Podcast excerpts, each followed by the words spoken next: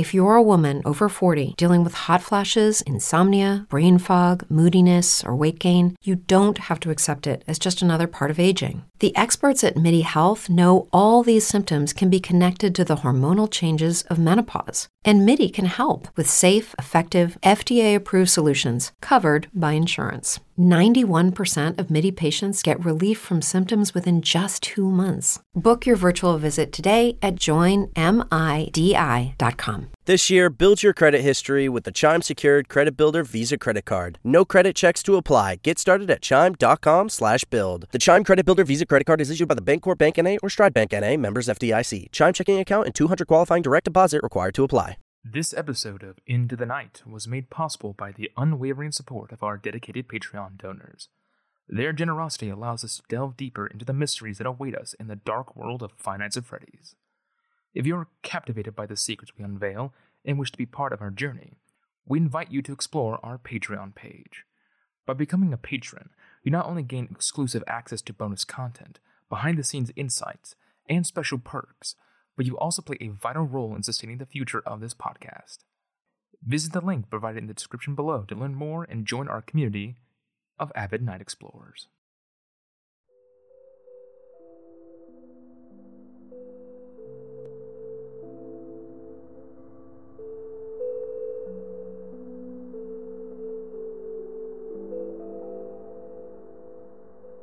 Hello, and welcome to Into the Night a Nights at Freddy's podcast. I am your host, Nick, and thank you for listening. In our previous episode, we delved into the first two games of the Nights at Freddy's series and explored the core plot lines they introduced. The Krusk of the Buckskin, and the causation for so many future tragedies being the fatality that befalled five innocent children. During the heyday of Freddy Fazbear's Pizza, five innocent children were lured into a restaurant's hidden corners by an individual donning a yellow Fazbear Entertainment mascot costume.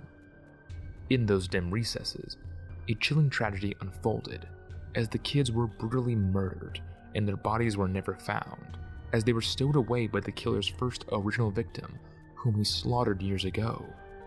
A child who somehow came back to life in the vessel of a robot named the Marionette, who had the supernatural ability to give gifts and give life, allowing the murdered children to live on by letting their souls inhabit the animatronic characters they were once so fond of.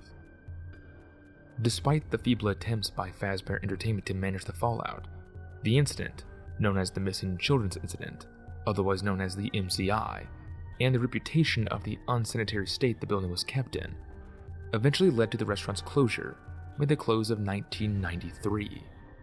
The once prominent Fazbear brand, tarnished by dark memories, seemed destined to fade into obscurity. With the restaurant's closure, one might begin to ponder what will happen to the animatronic characters, the spirits of the deceased children still bound to their mechanical forms, lingering on in the aftermath? And what of their killer, the man behind the slaughter? Does he remain posed for a sinister return? ready to inflict more suffering and agony upon the world? Concluding our inaugural arc in the series, we now turn into the third installment, marking the finale of the original trilogy. The Fazbear name, once a beacon of entertainment, has become a mere urban legend. In its place, a void of opportunity looms. An opportunity those driven by greed and bereft of moral scruples those who prefer the shadows of the past to persist, rather than allowing them to fade away in peace, will unwittingly forge a breeding ground for haunting memories to resurface. This is episode 3 of the Missing Children's Incident, part 2.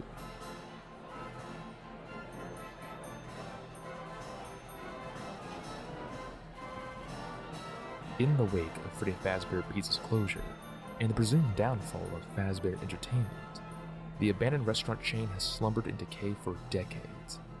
Now, 30 years after they have closed their doors, the tragedies that took place there become nothing more than rumors and obfuscated childhood memories to the people of Utah. An urban myth, a ghostly specter from the past, now conjured up through debates and shared stories. Yet, with time's passage, the boundary between reality and fantasy has blurred, lost in the shadows of unreliable memory. And in this twilight, as with all urban legends, there are those unburdened by scruples, eager to chase after a swift fortune. Local amusement park proprietors in Utah have hatched a scheme to capitalize on the mystique of the defunct restaurant chain by launching their very own Freddy Fazbear Mystery Shack. With no corporate entity or copyright constraints to rein them in, they plan to introduce Fazbear Fright, the horror attraction, to the masses. Their mission is to revive the legend and make the experience as authentic as possible for patrons. To achieve this, they're embarking on an ambitious journey to recover any remnants that have survived the passage of time and the ravages of neglect.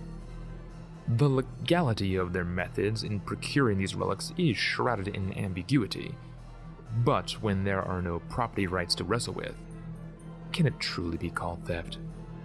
While this relic hunt yields some initial success, the pressure intensifies as they scour for a main attraction to anchor their haunted endeavor. But until that crucial discovery is unearthed, the amusement park forges ahead with constructing the attraction, drawing on remnants from abandoned sites, including the new Freddy Fazbear's Pizzeria, as seen in FNAF 2.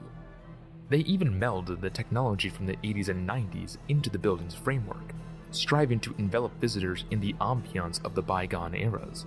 To elevate the horror experience, they even seek to hire someone who can embody the role that almost every single Fazbear story centers around the security guard.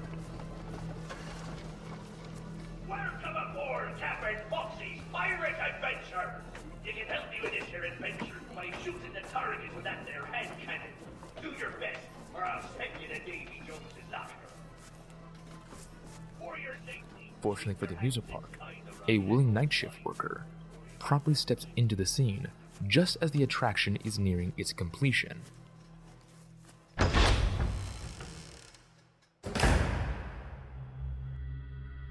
When the night guard enters into the building to start his late night shift, he is immediately greeted with the sound of a nauseatingly sticky grime on his first step. Each subsequent step mirrors the disconcerting sensation of peeling a bandage off skin, as if the very floor were a sticky substance. It was probably fake. Probably. The building was brand new, and the repugnant black substance isn't confined to the floors alone, but daubed on the walls too, streaking downwards as if the walls themselves were bleeding. The lighting of the building was draped in a sallow green glow that cascaded throughout the building, with the exception of the entrance, which was only lit up by the red neon of the exit sign. The unhealthy lighting was spotlighted on various antique posters and broken arcade machines that litter the hallways of the building. Periodically, lifeless animatronic figures appear in designated spots. Or so it seems. In truth, these figures are akin to mannequins with vacant hollow suits and rudimentary body parts, devoid of the intricate machinery beneath the surface. Along the way, the fake night guard passes by a Chica head with spotlights on the floor highlighting a cracked marionette mask pinned on the wall, as well as a small alcove where, further down the corridor, a recess holds a foxy head on display, while a coat rack style arrangement supports the fragment torso and head of Bonnie. The surreal march concluded at the attraction's exit, where Freddy Fazbear himself, at the very least his bisected husk, rested. The building's design was linear, which made sense. It was supposed to be a horror attraction, and thus they didn't want guests getting lost. As long as they picked a direction and followed it, they would get to either the entrance where they started, or the exit where the security office was located. The office was just as stained and blacked as every other part of the building, albeit with a few unique props and characteristics. The most prominent was the large wide window so those passing by could peek in and observe the night guard. Several older knickknacks that looked like to be from the earlier 80s decorated the office desk, which looked more like a wash basin for a food court than a security desk. The room also seemed to double as a storage space for the location. the room was crammed with assorted decorations and spare part components in cardboard boxes. One in particular, in the corner of the room, was overfilled with the plastic shells of the toy animatronics, along with a sundry of knickknacks such as paper plate ornaments and Foxy's hook hand. The only entrance into the office was beside the corpse of Freddy, nestled conveniently beside the attraction's exit. There was another potential entry point, though unconventional, an open ventilation system positioned on the room's far side. The observant night guard couldn't help but notice an unusual architectural quirk. Nearly all the vents lacked grates. Not only were these vents generously sized, but they also hugged the floor, rendering them comfortably accessible for a human to crawl through. A perplexing design flaw, perhaps a remnant of inspiration and borrowed from Fazbear Entertainment's previous constructions. But then again, maybe there was a more practical rationale behind it. Could have been a mechanism for jump scare theatrics with an animatronic prop lunging out of the vents? However, if that were the case, why why would his office possess such an opening? After all, they wouldn't want to encourage customers to navigate the ventilation system. Right? As the night guard acclimated himself in his Fox office, nonchalantly brushing off the fake powder dust from the stained plastic computers, the prehistoric phone in his office started to go off. The leader on the Relic expedition and the visionary behind the Fazbear Fright project wanted to personally call him to express his gratitude for him taking the job, giving him some guidance for it, and updating him on the expedition's progress as it's going on. Now, similar to our enigmatic figure on the line from before, this character remains nameless within the game. Thankfully, the fan community at large has christened him Phone Dude. And why was he given this nickname? Well, Hey, hey, glad you came back for another night. I promise it'll be a lot more interesting this time. We found some, some great new relics over the weekend, and we're out tracking down a new lead right now. So, uh, let me just update you real quick, then you can get to work. Like, the attraction opens in like a week, so we had to make sure everything works and nothing catches on fire. Uh, when the place opens, people will come in at the opposite end of the building and work their way toward you, then past you and out the exit. Uh, yeah, you've officially become part of the attraction. Uh, you'll be starring as a security guard. So not only will you be monitoring the people on the camera as they pass through, you know, to make sure no one steals anything or makes out in the corner, but you'll also be a part of the show. It'll make it feel really authentic, I think. Uh, now let me tell you about what's new. We found another set of drawings, always nice, and a foxy head, which we think could be authentic. Then again, it might just be another crappy cosplay. And we found a desk fan, very old school, metal though. Watch the fingers. Uh, uh, right now the place is basically just, you know, flashing lights, spooky props. Uh, I honestly thought we'd have more by now. Uh, if we don't have something really cool by next week, then we may have to suit you up in a furry suit and make you walk around saying, boo. uh, but, you know, like I said, we're trying to track down a good lead right now. Uh, some guy who helped design one of the buildings says it was like an extra room that got boarded up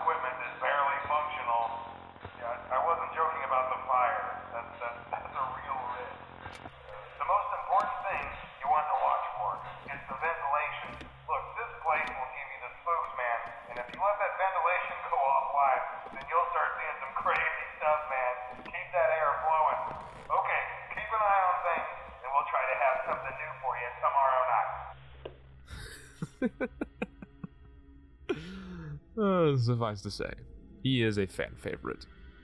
Now, Despite Phone Dude's expressed concerns about the lack of interesting objects, the construction of the Fazbear Fright Project has been going well so far. It serves as a rather faithful homage to Fazbear Entertainment's establishments of old, even as it embraces its newfound horror centric direction. Remarkably, the office itself mirrors the time worn security offices of Freddy Fazbear's legacy, outfitted with a suite of security cameras and accessible maintenance controls. The fake night guard can even play audio tracks over the speakers, most notably, the old audio tracks of Balloon Boy's Laugh. But not much happens in the night guard's watch besides the boredom of watching over an empty haunted house. The night guard played around with his buttons and knobs and updated any systems he had to keep the building running smoothly. Yet, beyond these sporadic tasks, little engaged him apart from the rhythmic passage of time. When 6 a.m. inevitably arrives, the night guard tidies up his station and departs for home.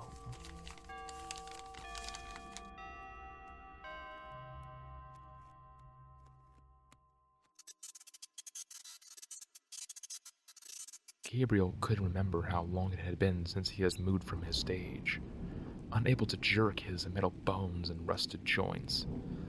It was already hard enough to make it through a single day before, seeing so many children horsing around and playing with such joy in their eyes while their parents scooped them up in their loving embrace. But at least he could say he put a smile on another child's face.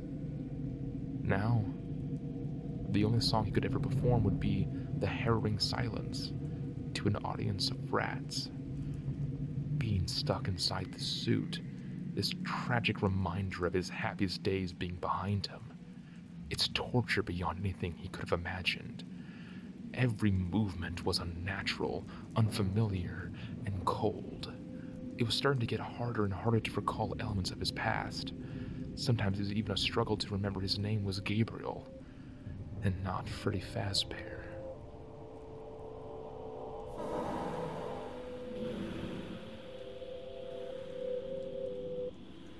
Familiar voice spoke from the darkness in the rooms.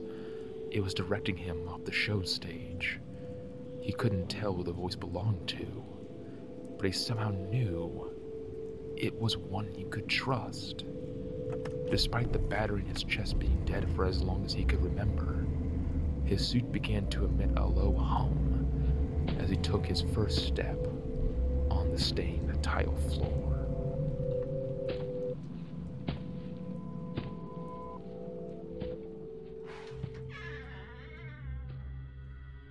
The next night, the night guard takes a shortcut when he returns to his office, this time entering from the back. The moment he gets set up, he is greeted by a new call from Phone Dude. Hey man, okay, I have some awesome news for you. First of all, we found some vintage audio training cassettes. Dude, these are like prehistoric. I think they were like training tapes for like other employees or something like that. So I thought we could like have them playing like over the speakers as people walk through the attraction. Dude, that makes us feel legit, man. But I have an even better surprise for you. And you're not gonna believe this. We found one. A real one. Uh, uh, uh, gotta go, man. Uh, well, well look, it, it's in there somewhere. I'm, I'm sure you'll see it. Okay, I'll leave you with some of this great audio that I found. Talk to you later, man. Initiating the camera grid and deftly cycling through the various feeds, the night guard's persistent scrolling led to the discovery of the real one. It appeared to be a decomposing rabbit animatronic. A decaying robot was lying on the ground, yet somehow was still active. He watched as the creature struggled to its feet, its movements a grotesque parody of life. The signs of age and neglect were all too evident. Its external casing bore the scars of wear and tear, its wires and endoskeletal framework exposed in places. The suit's original colors had faded into a dismal palette of dark green and faded yellow, and one of its floppy ears hung on by a thread.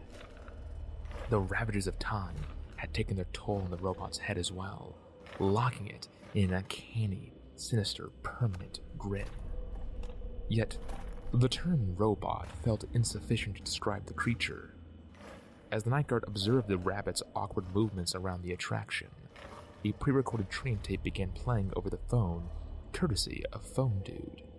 The audio was intended for employees wearing mascot costumes, akin to the characters found in places like Disney World. However, what truly caught the night guard's attention was the voice that accompanied the training instructions. A voice that resonated with the familiar, albeit eerily youthful, tone of a Fazbear employee. Hello, hello.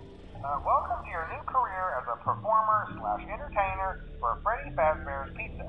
Uh, these tapes will provide you with much needed information on how to handle slash climb into slash climb out of mascot costumes. Right now we have two specially designed suits that double as both animatronic and suit. So please pay close attention while learning how to operate these suits as accidents slash injuries slash death slash irreparable and grotesque maiming can occur. First, we will discuss how to operate the mascots when they are in animatronic form. For ease of operation, animatronics are set to turn and walk towards sound. This is an easy and hands-free approach to making sure the animatronics stay where the children are for maximum entertainment slash crowd-pleasing value. To change the animatronics to suit mode, insert and turn firmly the hand crank provided by the manufacturer. Turning the crank will recoil and compress the animatronic parts around the sides of the suit, providing room to climb inside. Please make sure the spring locks are fastened tight to ensure the animatronic devices remain fixed. We will cover this in more detail in tomorrow's session. Remember to smile, you are the face of Freddy Fazbear's Pizza. Diving deeper into the annals of Fazbear Entertainment's history, during their early days, they had used a form of hybrid animatronic model that's hinted to date all the way back to the company's origin at Fredbear's Family Diner. These animatronics, known as Springlock suits or Springlock animatronics, were capable of being worn by humans. They resembled their fully robotic counterparts, though these suits featured a distinctive yellow hue and a simpler computer system. However, in line with Fazbear Entertainment's questionable design choices, the Springlock suits were far from well engineered and safely optimized. A grave danger lay within the Springlocks themselves. In various recorded messages, Phone Guy, the enigmatic voice of employee guidance, cautions that even the slightest trace of moisture could trigger the spring locks to snap back violently. Even the wearer's own breath could potentially lead to the animatronic endoskeleton impaling the unfortunate person inside. To protect himself from the spring lock animatronic wandering around the building, the night guard utilized what he had learned from Phone Guy to his advantage. He recalled from the previous call with Phone Dude that the PR system in the building was set up both to unnerve visitors and guide them through the attraction. And among these audio snippets was a recording of a laugh from a familiar little gremlin he recalled from 1987. Hello? Given that the Springlock animatronic was programmed to pursue sound adheres, the voice of a child, even a synthetic and bothersome one, easily captivated its attention. The night guard, aside from the occasional system restart, navigated the night without significant trouble, and when the clock struck at 6 a.m., he left to get some shut eye before he would have to head back into the next night to continue his work. Tonight's episode is sponsored by Marvel Strike Force. Marvel Strike Force is an incredible mobile game that lets you take command of your own team of your favorite Marvel superheroes and villains to take on interdimensional threats like Doctor Doom and Apocalypse in an action packed turn based squad tactic RPG extravaganza.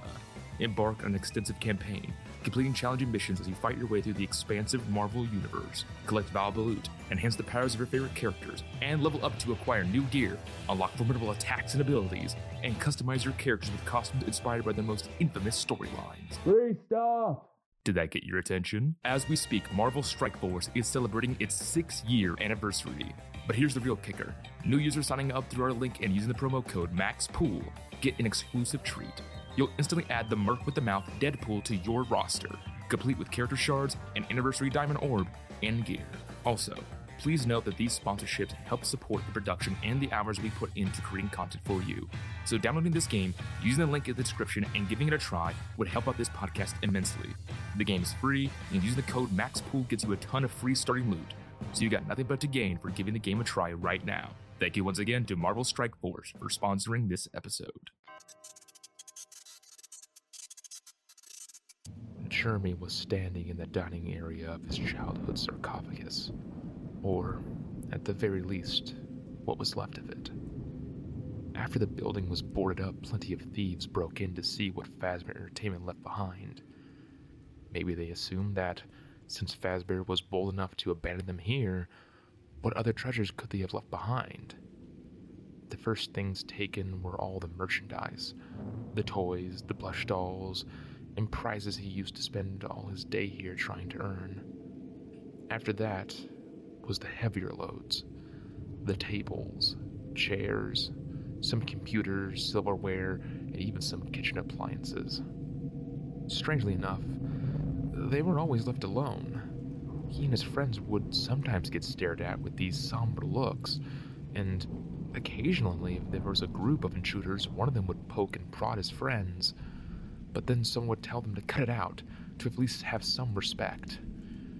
Jeremy knew they were talking about him and his friends, but he never believed they knew they were still here. If they just took a closer look, they could see him.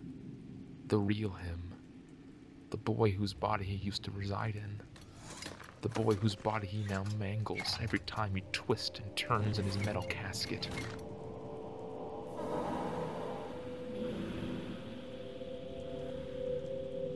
The voice spoke again.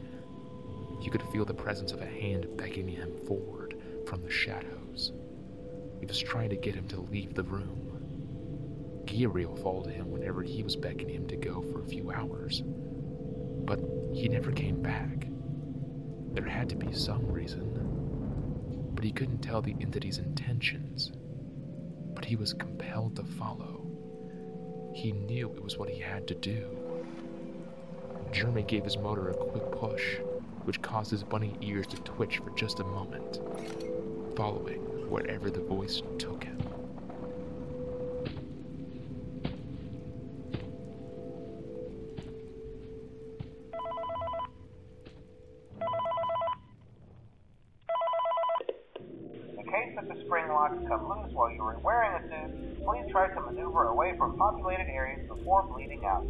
To not ruin the customer experience. As always, if there is ever an emergency, please go to the designated safe room. Every location is built with one extra room that is not included in the digital map layouts programmed into the animatronics or security suits. This room is hidden to customers, invisible to animatronics, and is always off camera.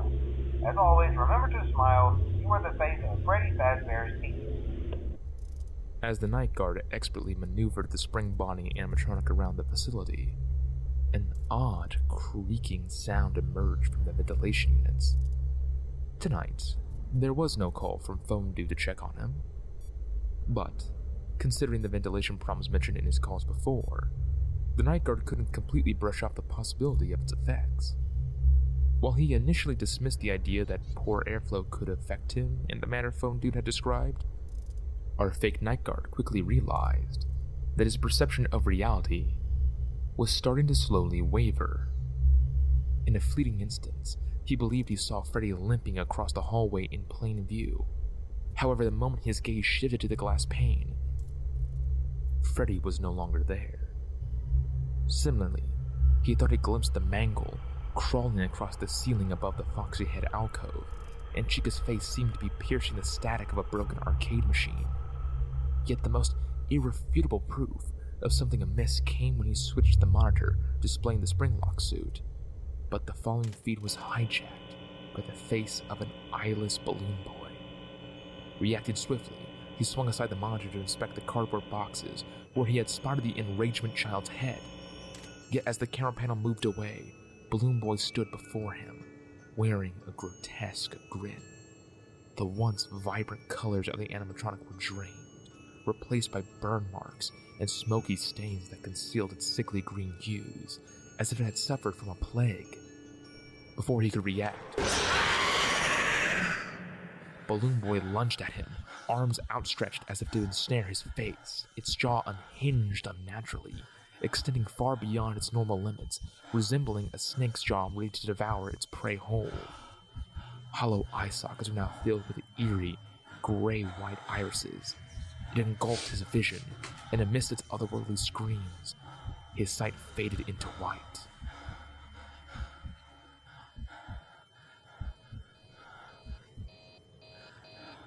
Coughing and sputtering, the night guard gradually regained his senses. The blaring alarm bells were overpowering, and the office was bathed in pulsating red light. He stumbled to the control panel, the ventilation unit clearly malfunctioning. Perhaps he had been hallucinating? The disconcerting sound of air rushing through the vents was as consistent as ever. Initiating a system reboot, six agonizing seconds passed before the alarms finally ceased their clamor. Unfortunately, the ring within his own head persisted, unaffected. Out of the corner of his eye, he caught a glimpse of a spring lock animatronic darting across the hallway.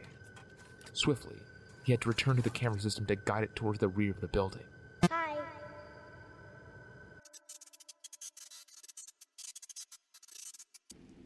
Susie was standing by the bathrooms. It was drawing her here, but the bathrooms were all boarded up.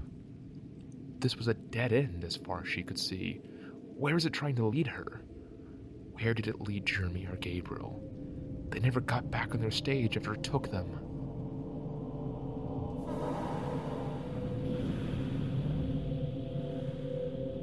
The voice returned, and this time she could finally see who it belonged to. It looked like Gabriel, or, or more so, it looked like Freddy. But something was clearly wrong with it.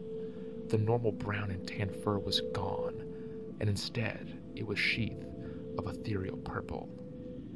Its jaw was crooked, and its eyes were filled with white irises. It wasn't Gabriel. It wasn't him. She didn't know what it was. But her feet moved on their own. Or she just felt so entranced that she couldn't just resist its influence.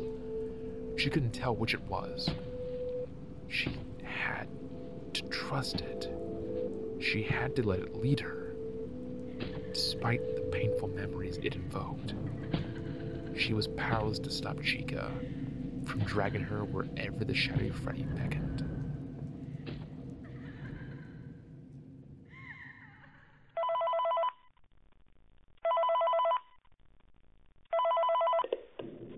Uh, hello, hello, hello.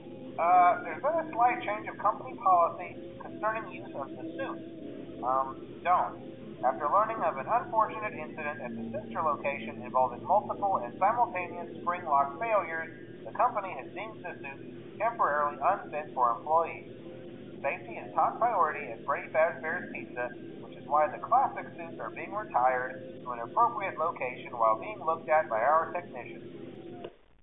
The storage location for these suits was the sealed room mentioned earlier by Phone Dude. By delving into Phone Guy's training tapes, we learned that this room held significance beyond mere storage. It functioned as an employee safe room. It was a space designated for emergencies, in addition to a spot where employees could don their spring lock suits. This room was unmonitored invisible to the cameras, and wasn't on the animatronic computers, so they couldn't enter into these rooms either. However, the night guard's focus wasn't on reminiscing about the past. His immediate concern was surviving against the springlock animatronic and the phantoms of the past that kept haunting him. He didn't know if these were actual ghosts or if, like in the FNAF 1 location, the supernatural elements of the victims of the past have imprinted on the location, causing the environment to fluctuate. The toy animatronics also acted erratically prior to the second missing children's incident, suggesting that their use of the parts from the withered animatronics to repair them might be what was responsible for their aberrant actions. Or, perhaps, these visions were products of his own mind, born from the strain of impending danger and the dilapidated state of the maintenance facilities leading to hallucinations. Regardless of the explanation, the night guard's hallucinations painted a vivid yet decrepit portrait of the animatronics, each manifestation, like that lumbering spring Bonnie suit in the corridors, had been stripped of its vibrancy. Strangely, these hallucinatory experiences shared a common trait despite their battered and fractured forms, they all bore the appearance of charred figures, as though they had been engulfed in flames. Were these phantom animatronics genuinely echoes of the past? Or did they foretell a haunting glimpse into the future?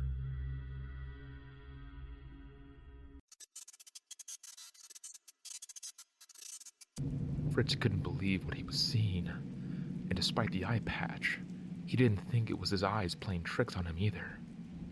Freddy, Bonnie, and Chica, no, Gabriel, Jeremy, and Susie. They were all pulled apart. Their heads and limbs were torn from their torsos, their mechanical bodies ripped open and dissected, removing out various components and parts. He took a few steps forward. His friends' vessels were still mostly intact. But where were they?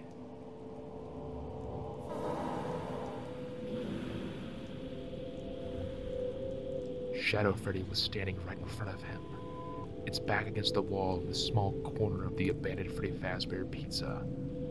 He lured them all here. But why? It wasn't one of his friends. He knew who they were, and it was not one of them. Yet, at the same time, there was something about it that drew his mechanical body towards it. Shadow Freddy turned and began walking away, right through the wall ahead of Fritz. He didn't understand. What was he supposed to do? It told him to follow him, but there was no way forward. This. This had to be a trap of some kind. It had to be. Fritz knew Foxy was pretty quick. He'd get away if he ran. He turned to sprint back to Pirate's Cove, but he was too late. His servos turned just in time to see him. The smiling man tackled him to the ground and started to yank and pull at the pressure points on his animatronic body. He tore him limb from limb, joint from joint. Something was wrong. He couldn't fight back. He was at the mercy of a monster who had none. Once he pulled the leather of his mechanical casket, he could feel his soul touch the cold air. The purple man's smile grew ever so slightly wider. It is not your flesh that sustains me. It is your fear.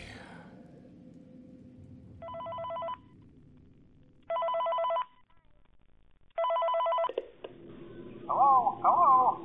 Um, this is just a reminder of company policy concerning the safe room. The safe room is reserved for equipment and or other property not being currently used and as a backup safety location for employees only. This is not a break room, should not be considered a place for employees to hide and or congregate. And under no circumstance should a customer ever be taken into this room and out of the main show area. Management has also been made aware that the Spring Bonnie animatronic has been noticeably moved. The night guard found himself increasingly caught in the grip of his hallucinations, which grew progressively more disordered and vivid. Now, the phantasmagorical visions included Foxy materializing out of thin air, the marionette sliding into his field of view, and even a sense of multiple iterations of that grinning rabbit appearing across the camera feeds, despite knowing that there was only one. The rabbit figure seemed to be gaining a touch of cunning, strategically utilizing the ventilation system to catch the night guard off guard. Luckily, Phone Dude had incorporated cameras within the vents, complete with vent gates. He was totally planning on having people crawl through these. Luckily, Phone Dude's ridiculous and dangerous idea that would even make Fazbear Entertainment proud provided the Night Guard with a lifeline, enabling him to persist. One more day was all he needed, a mere 24 hours, and he could finally sever his ties with this place forever. Just one more day. A singular hurdle separating him from liberation.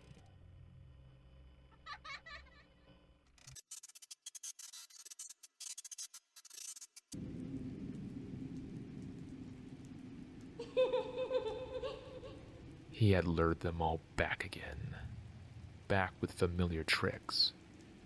He couldn't just leave them alone, could he? Even their current form, he had to rob them all of the one thing that still gave them some level of joy.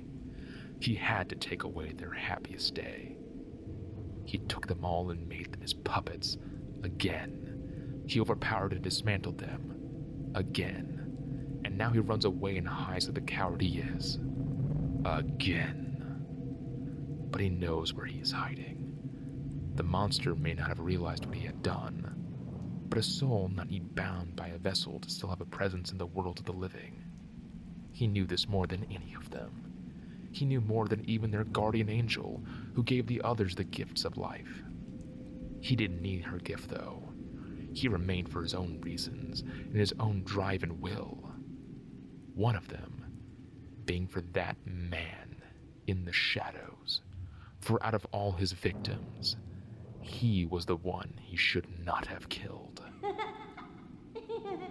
His spirit flowed through the abandoned pizzeria, up until he came across the graveyard of his childhood cemetery. The massacre of discarded pieces of metal and dismantled animatronic scrap. They never stood a chance. They were beholden to their vessel. Whatever rules it plays by, they must play by too. They had no way of knowing the safe room ahead of them was there, nor did they have any idea that he could be hiding there like a snake, waiting to pounce on an unaware kitten. He walked through the open doorway into the safe room. He was there. He was tinkering on something in the corner, right next to some broken arcade cabinets and beside some boxes of Fazbear Entertainment advertisements. He was so proud of himself. How could he not? When you have nothing to give to this world, the only thing you can do is take away and tear down. What else is there for a degenerate to be proud of? The monster tilted his head up. He knew something was wrong. The air in the room had shifted. The smiling man turns toward him, and his smile, for the first time, finally frowned, and his confidence turned to panic. If he was alone, then maybe the snake wouldn't have been so afraid. But he wasn't. He could feel them behind him. Their anger their hatred, their inability to let go. His friends, Gabriel, Jeremy, Susie, and Fritz, were standing behind his six, blocking the doorway so there would be no escape. The smiling man began to start sweating and quickly got to his feet. He took a few steps towards the murderer, but the monster who masquerades as a man immediately backed away. Whenever he got to the edge of a wall, the monster would jump off of it to gain some distance away, before returning into a similar position, having to repeat the charade all over again. This would be the day, he thought. Justice would finally be served. But a moment of doubt hit him. Confident, wicked smile of the monster he had seen all too much returned. The smiling man was looking behind him, he darted past him and went to the corner where he had originally been tinkering. There, resting, was his chosen chariot, the armor he adorned to pursue all his sinful goals. He put it on with the skill and quickness of a man who had done this a million times. The eyes of the animatronic lightly illuminating. The smile of the yellow rabbit's face that once was charming had been made uncanny from his corruption. He stood up on his padded feet, the others looked defeated, as if they lost sight of where he had gone. Even to this day, they still couldn't see past his facade. He laughed maniacally at their misfortune. He had been victorious, yet again. He'd be able to escape punishment, yet again. But his triumphant boast would cut short at the sound of a small click of metal.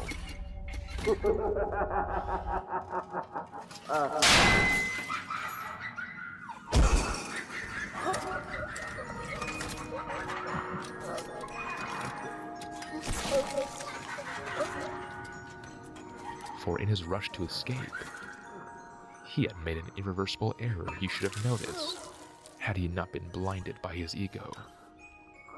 The spring locks in his suit, in combination of the rainwater leaking from the ceiling and the moisture of his breath from his maniacal laugh, had loosened them enough to snap back into place. His body was impaled at multiple points. Blood was pouring from every orifice and opening of the suit. His legs grew weak, and the weight of jagged metal cutting through his bones forced him to slowly crumble to the ground. He was unable to support himself. Behind the stained cartoon teeth, the spirits could see his face. He was in shock. He was in indescribable pain. And he was afraid. So very, very afraid. Shaking in pain, in the middle of a pool of his own blood, the spirits of the children started to dissipate, seemingly satisfied that their deaths were finally avenged. The man behind the slaughter left to suffocate and bleed out in agony through the very same device he used to cause so much agony.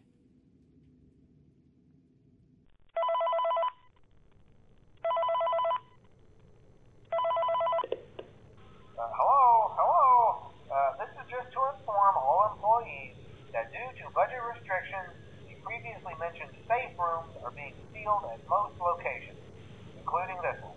Work crews will be here most of the day today, constructing a false wall over the old door face. Nothing is being taken out beforehand, so if you left anything inside, then it's your own fault. Management also requests that this room not be mentioned to family, friends, or insurance representatives. Thanks again, and remember to smile. You are the face of Freddy Fazbear's. The night guard hadn't the time to pay attention to the words of the dead who had been put to rest. His attention was focused on those who defied the grave's quiet embrace.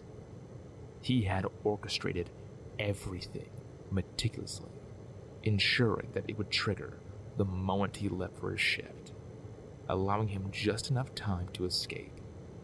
He wasn't overly concerned about being traced back to this act. After all, he had adopted a false identity for precisely this reason. Whoever takes on a job at Freddy's while using their real name. The spring lock suit, that harbinger of doom, was in frenzied pursuit, its instincts rightfully sensing the imminent threat to its existence. Yet, it wouldn't find an opening. The Night Guard was no novice in this game of cat and mouse. Years of experience had bestowed upon him a mastery over the tactics of restless spirits. Once he figured out the tricks of one, the rest are easy to deal with. Even him. As the clock struck 6 a.m., he systematically sealed all exits and abandoned the premises.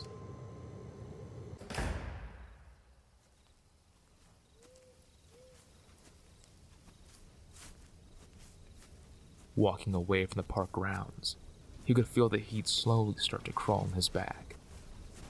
Turning around to view his handiwork, he saw Fazbear Frights slowly being engulfed in a flame. He learned a while back that fire can cleanse an area and objects, releasing from it the unhappy memories, fear, negative emotions, and anything unnatural or agonizing that continues to foster in the world of the living. Hopefully, from these grounds, finally some old wounds the world can begin to heal. Someday, he thought, he would extend a token of gratitude to Phone Dude, a gesture of appreciation for a well intentioned individual who sought to create something cool. A gift basket, perhaps? A small offering for someone who would get a kick out of it, and it wasn't like the park wouldn't be getting anything out of the work they put in.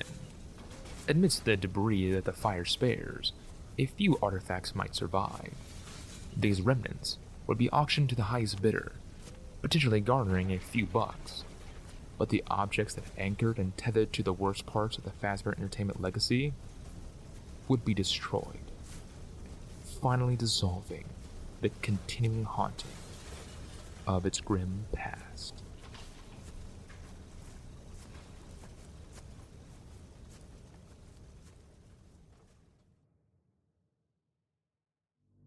Now, this description of events has been somewhat dramatized for your entertainment. For starters, with the exception of the victim who would go to possess Chica, whose name was Susie. We have never gotten a perspective of the missing children's incident victims while they were possessing the animatronics.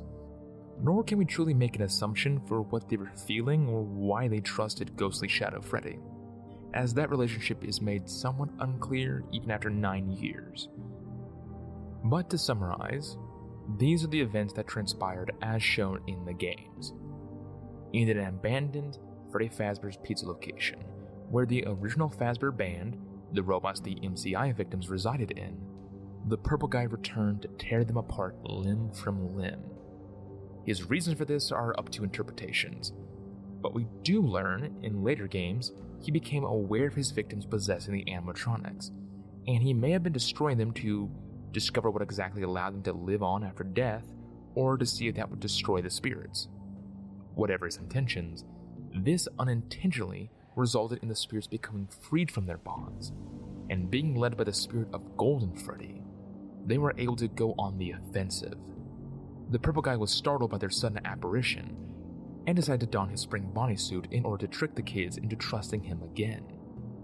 They are momentarily fooled again by his disguise, but the rain and his laughter caused the spring locks to snap and kill him, resulting in becoming his own Iron Maiden, a poetic death that forced him to endure the same pain he inflicted on his victims ten times over. Hence, why in canon, his official name is Springtrap. In the year 2023, Fazbear Entertainment has been abandoned and an amusement park plans to capitalize on the mysteries it left behind by making a horror attraction out of it. This results in them coming across Springtrap after being informed of false walls in the building, and place him in their attraction hoping it will become the main draw. The location would later catch on fire, with the police suspecting that the faulty wiring of the location, not an unlikely conclusion given the decades old tech they implemented into the building, but it is heavily implied that the night guard ended up setting the entire building on fire to reduce Springtrap and the Fazbear legacy down to ashes. The majority of this information comes to us in the form of the death minigames which return from FNAF 2. Now, unlike in FNAF 2, the death minigames present in the third installment are separated into two distinct categories based on how you access this meta narrative. The first are minigames that activate at the end of every night, and help tell the story of FNAF 3 that we weren't able to see from the Night Guard's perspective. At the end of the night shift, you will be given control of a different member of the Fazbear band, starting with Freddy, Bonnie, Chica, Foxy, and finally the spirit that inhabits Golden Freddy, in that order. You will be free to explore a decaying, low resolution version of the original Freddy Fazbear's Pizzeria. The very same pizzeria we see in the original Five Nights at Freddy's.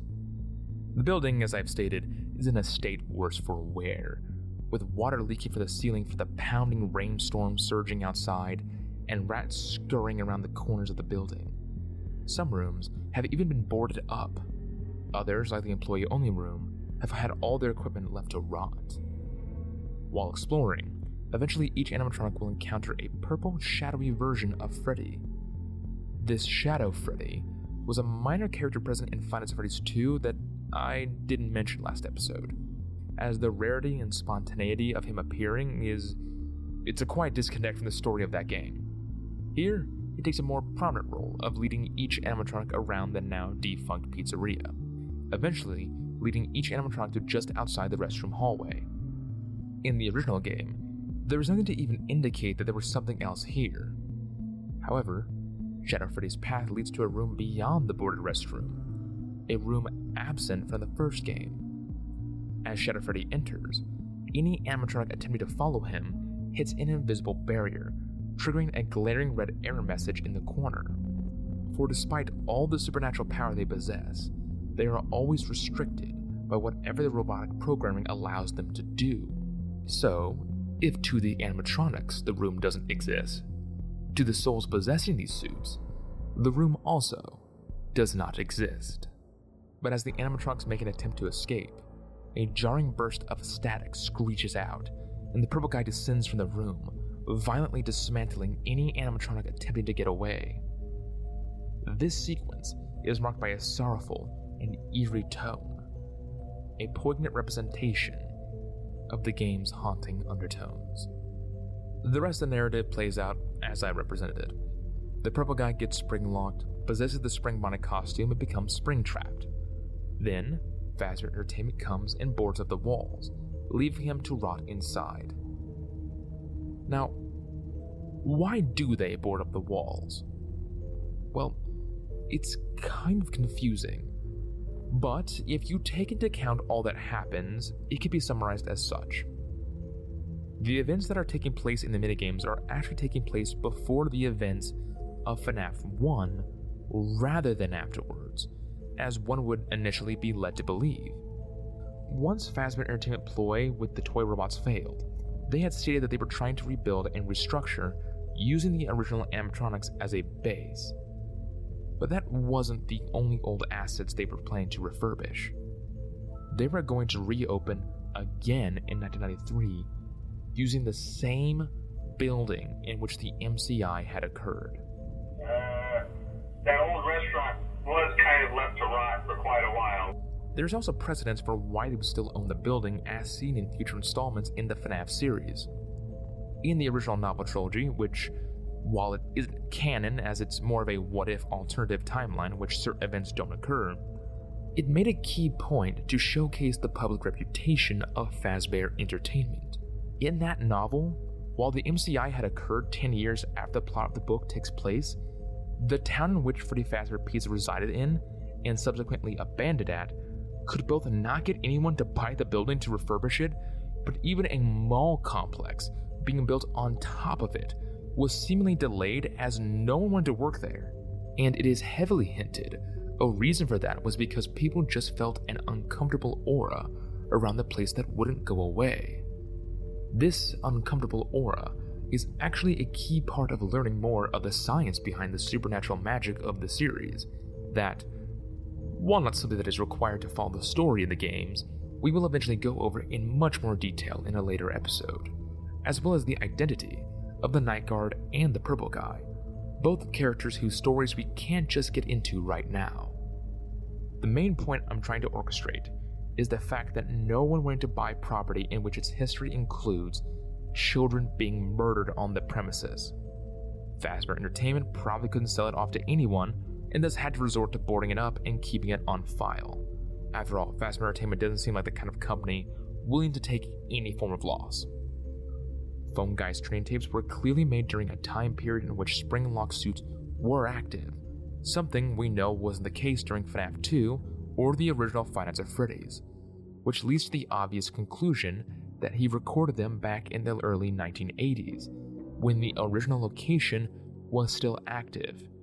After all, from how he describes it in FNAF 2, it seems like he is quite familiar with the location as if he had worked there before. So, why was the false wall built over again for Five Nights at Freddy's 1?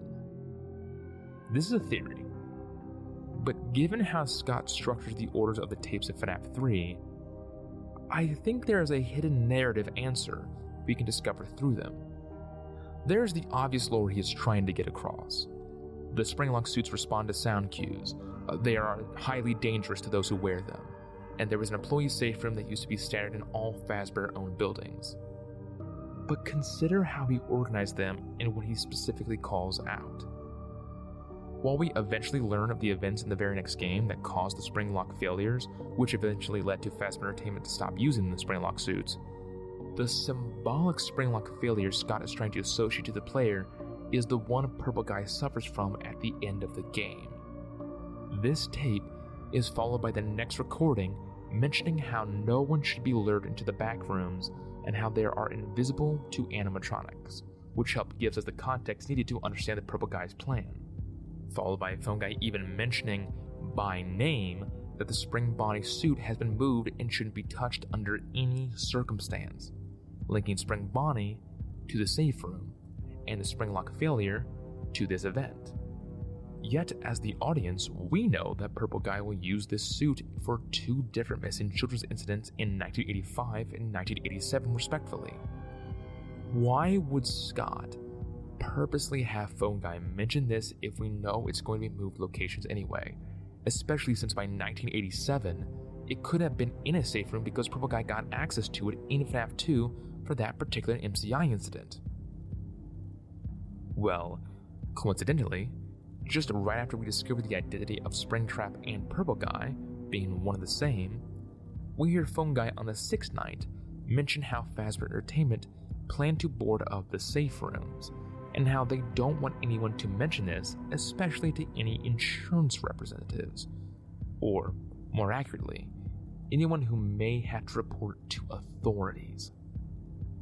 The story that Scott is subtly weaving through Phone Guy's tapes is that the construction workers who are refurbishing the building had discovered the aftermath and reported it to Fazbear Entertainment. Now, whether or not they knew who it was inside the suit, it probably didn't matter to them. They couldn't afford to be in the public limelight with another incident again. Luckily, they had the perfect solution to the problems right in front of them. They instructed their builders to recreate the false walls that used to be there beforehand and leave everything inside, take nothing out, and literally bury the body and hide it so nobody could find it. Springtrap was behind the walls of Freddy's for over 30 years, possessed and locked away in a dark room where he couldn't move, trapped within his own thoughts. Which means, when Mike Schmidt took the job back in the original Five Nights Freddy's, he was there. Unbeknownst to everyone who played the game the first time, the man who had killed those children and started the nightmares to begin with, he was also there, but just out of sight. Their error sealed away. There are a second set of death minigames that tells a different side to the story, but one of equal importance. Upon finishing the game for your first time, you will be greeted with a still image of the original Fazbear gang's heads, all lit up with their eyes glowing. Sad eerie music plays, and faint text in the background states that what we have achieved is a bad ending. Okay, to quote the great scholar JonTron, what does that mean, dude? Something isn't right if the implication is that the children still linger even after their killer has been punished and is dead, right? Well, given how FNAF 1 turns out, that just might be the case. But there is potentially a happier ending we could achieve. The second set of minigames are extremely well hidden and require one to explore the west hallway during the in night death minigames. The hallway contains vague instructions and clues that if a player is smart enough to solve, or just, you know, reads a guide online, can lead to a series of minigames during the actual main gameplay of FNAF 3. Now, if this sounds confusing, it's because it is.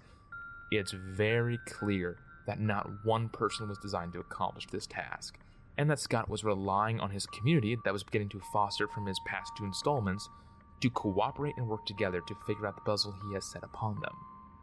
I won't spend time on what exactly are the steps to accessing these minigames. Like I said, you can just watch a gameplay tutorial on YouTube for that. Trust me, you have a plentitude to choose from there. I instead want to talk about the implication of what the minigames are presenting. Each minigame is essentially a series of events in which you can ignore the game is initially presented to you and instead discover glitches and bugs that were placed there on purpose to discover secrets.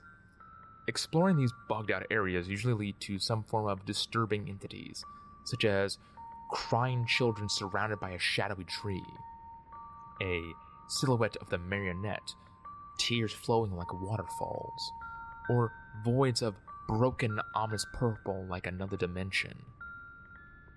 Eventually, if done correctly, you will be able to find one of the MCI victims crying by themselves in these various voids. Once you reach them, you can offer them a slice of cake, causing them for just a moment find some form of comfort. In a backwards way, you, the player, are watching the children slowly being freed from the torment their killer has placed them in and beginning to move on. Only problem is, one is having difficulty. In the final minigame titled Happiest Day, you play as a child wearing the mask of the puppet, passing by several children at a birthday party, each wearing a fruity colored mask. But walking at the end of the room, you find the fifth and last MCI child.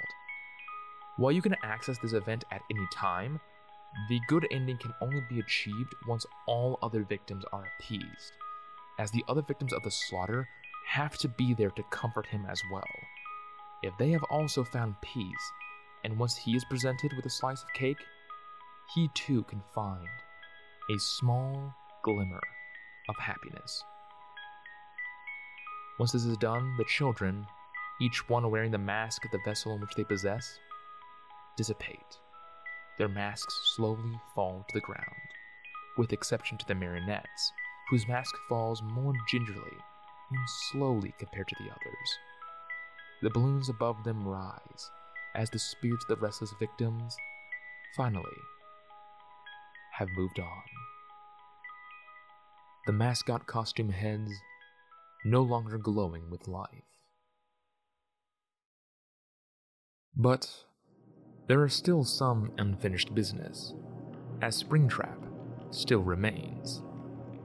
However, through what appears as divine karma, after the sixth night of the Night Guard's watch, he discovers a newspaper article detailing the apparent destruction of the Fazbear Fright attraction. Quote, It burns. Fazbear Fright burns to the ground. A new local attraction based on the ancient pizzeria chain burns down overnight. Authorities have not ruled out foul play, but at the moment, it seems to have been caused by faulty wiring. Very little was found at the scene, the few items that were salvaged will be sold at public auction. End quote. Now, I presented the idea that the Night Guard was behind it, and there is a lot more evidence to suggest that nowadays. That is just one way of looking at the apparent destruction of Fazbear Fright. What am I talking about, you ask? Well, remember those phantom hallucinations that plague the fake Night Guard? Well, the cause of their existence is unknown, the trigger for him to have these visions were usually through charred mirages or simply unexplainable moments. Like for Phantom Chica, an arcade machine turns on and displays her face, and then suddenly she's in the office. Well, there is also a trigger that exists for the Phantom Puppet, with the trigger for the hallucination being the marionette standing upright in one of the Fazbear Fright halls. Except, it is not a hallucination.